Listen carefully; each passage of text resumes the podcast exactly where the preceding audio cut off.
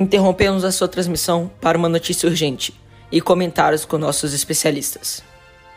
Homem negro é espancado até a morte em supermercado do grupo Carrefour em Porto Alegre. Dois homens brancos, incluindo um PM, foram presos por agredir e matar João Alberto Silveira Freitas, de 40 anos. Em nota, Carrefour chamou o ato de criminoso e anunciou o rompimento do contrato com a empresa que responde pelo segurança que cometeram a agressão. Os dois suspeitos tiveram prisão preventiva decretada.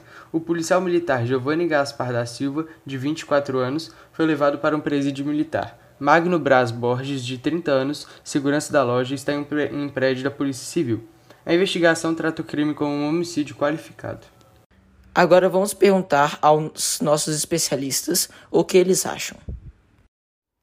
É o mínimo que o Carrefour deve fazer, né? Já que foi um ato horrendo, também tão próximo do Dia da Consciência Negra. Ainda acredito que não só o agressor, quanto a empresa também devem ser fortemente punidos. Bem, é claro que eu concordo que os assassinos devem sofrer as consequências de serem punidos.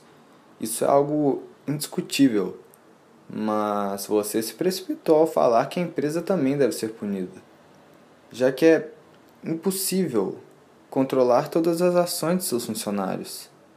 Hum, como a empresa saberia que eles iriam agir dessa maneira? Então é isso que nossos especialistas pensam sobre o assunto.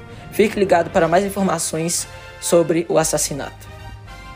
Obrigado pela atenção e até a próxima.